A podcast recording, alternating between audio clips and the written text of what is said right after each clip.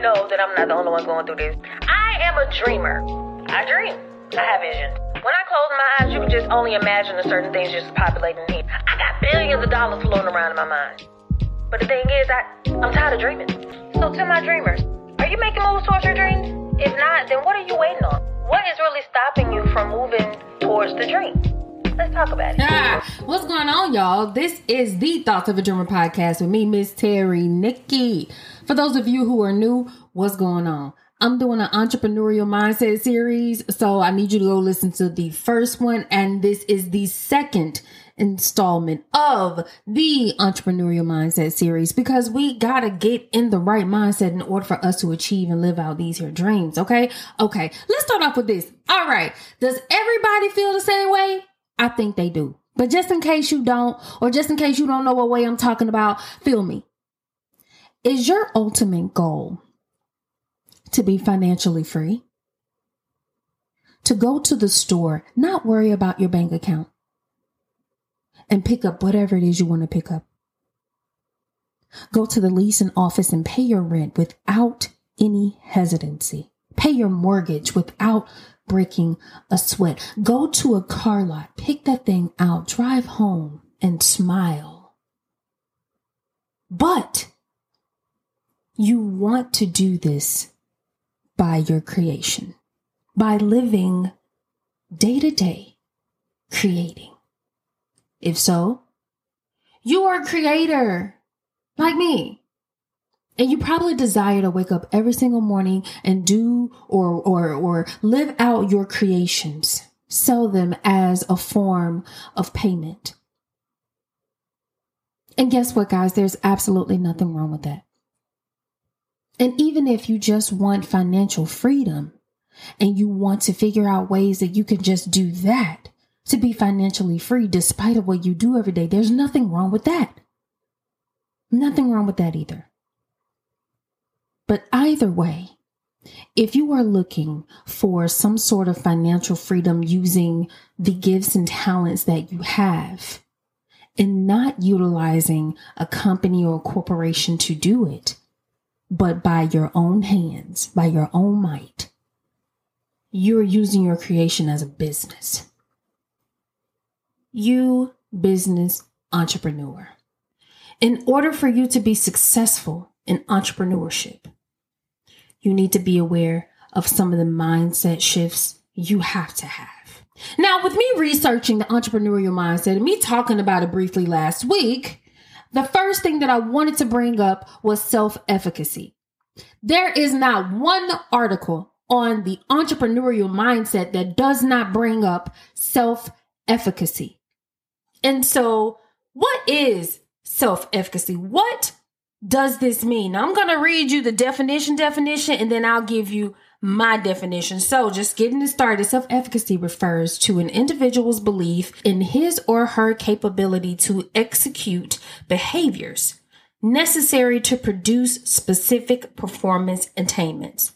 Furthermore, self efficacy reflects confidence in the ability to exert control over one's own motivation, behavior, and social environment. okay, so what does that mean? Terry, break the thing down. What you what does what does that mean? Okay. For me, that means I think I can. I think I can. Okay.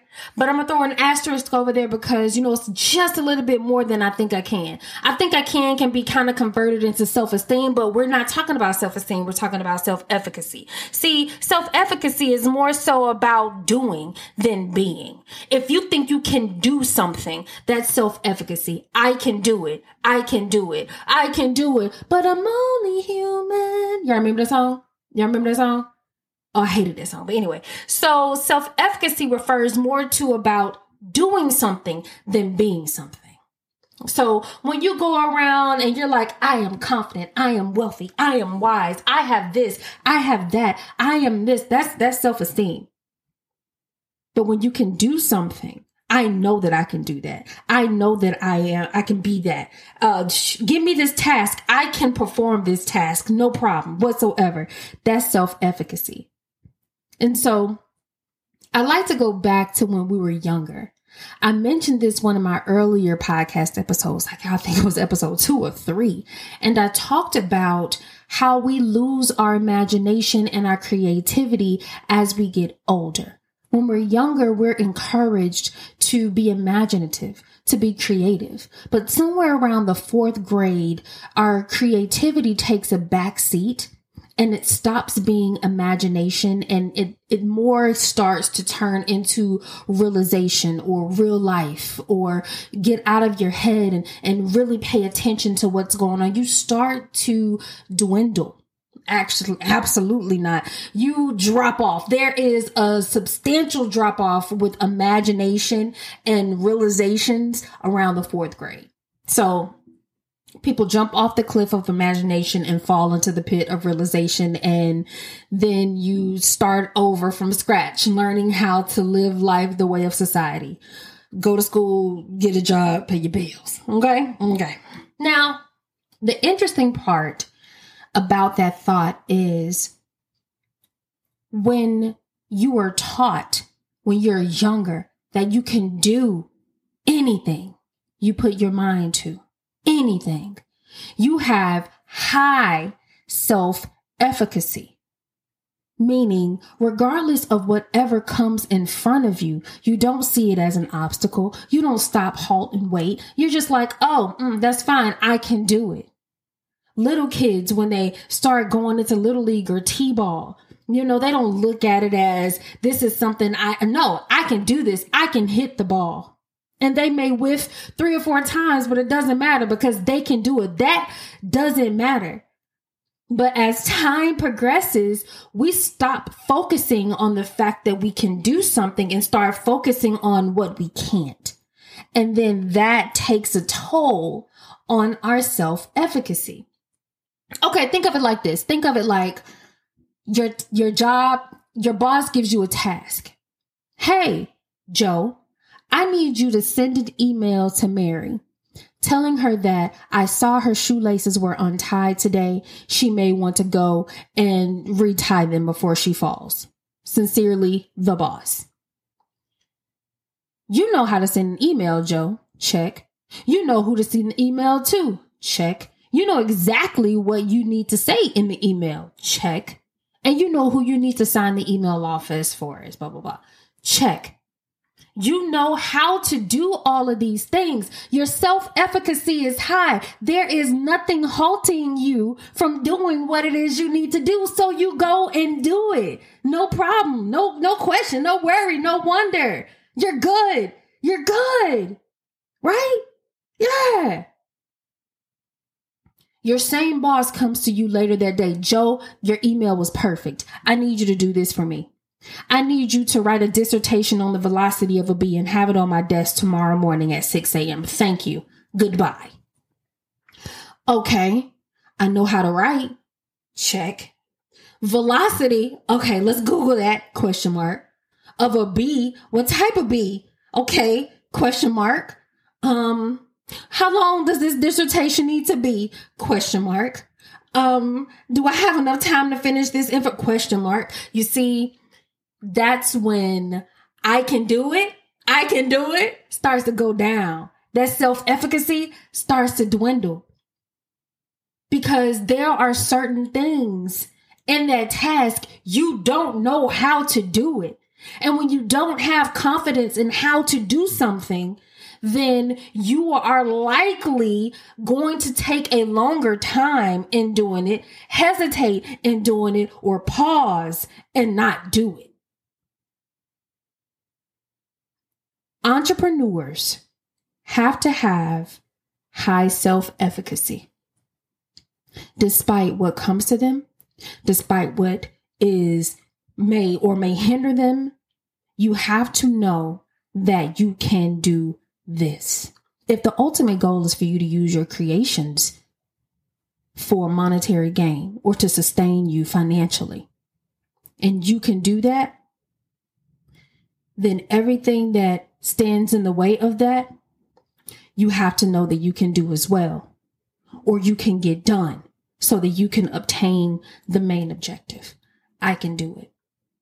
I read I ran across this article. It's on positivepsychology.com. And so they give five examples of high self-efficacy. And they're like, well, what does high self-efficacy look like?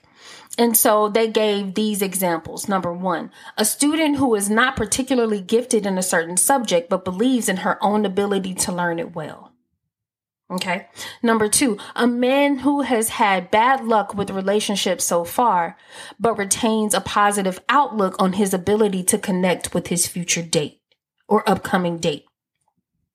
Number three, an expectant mother who is nervous about caring for a new baby, but believes that she has what it takes to succeed no matter how difficult or scary it is.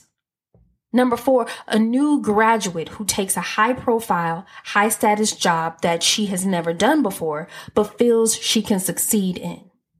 And number five, an entrepreneur who pours his or her heart and soul into establishing his or her business, but quickly moves on to the next great idea when his business is hit with an unsurmountable and unexpected challenge.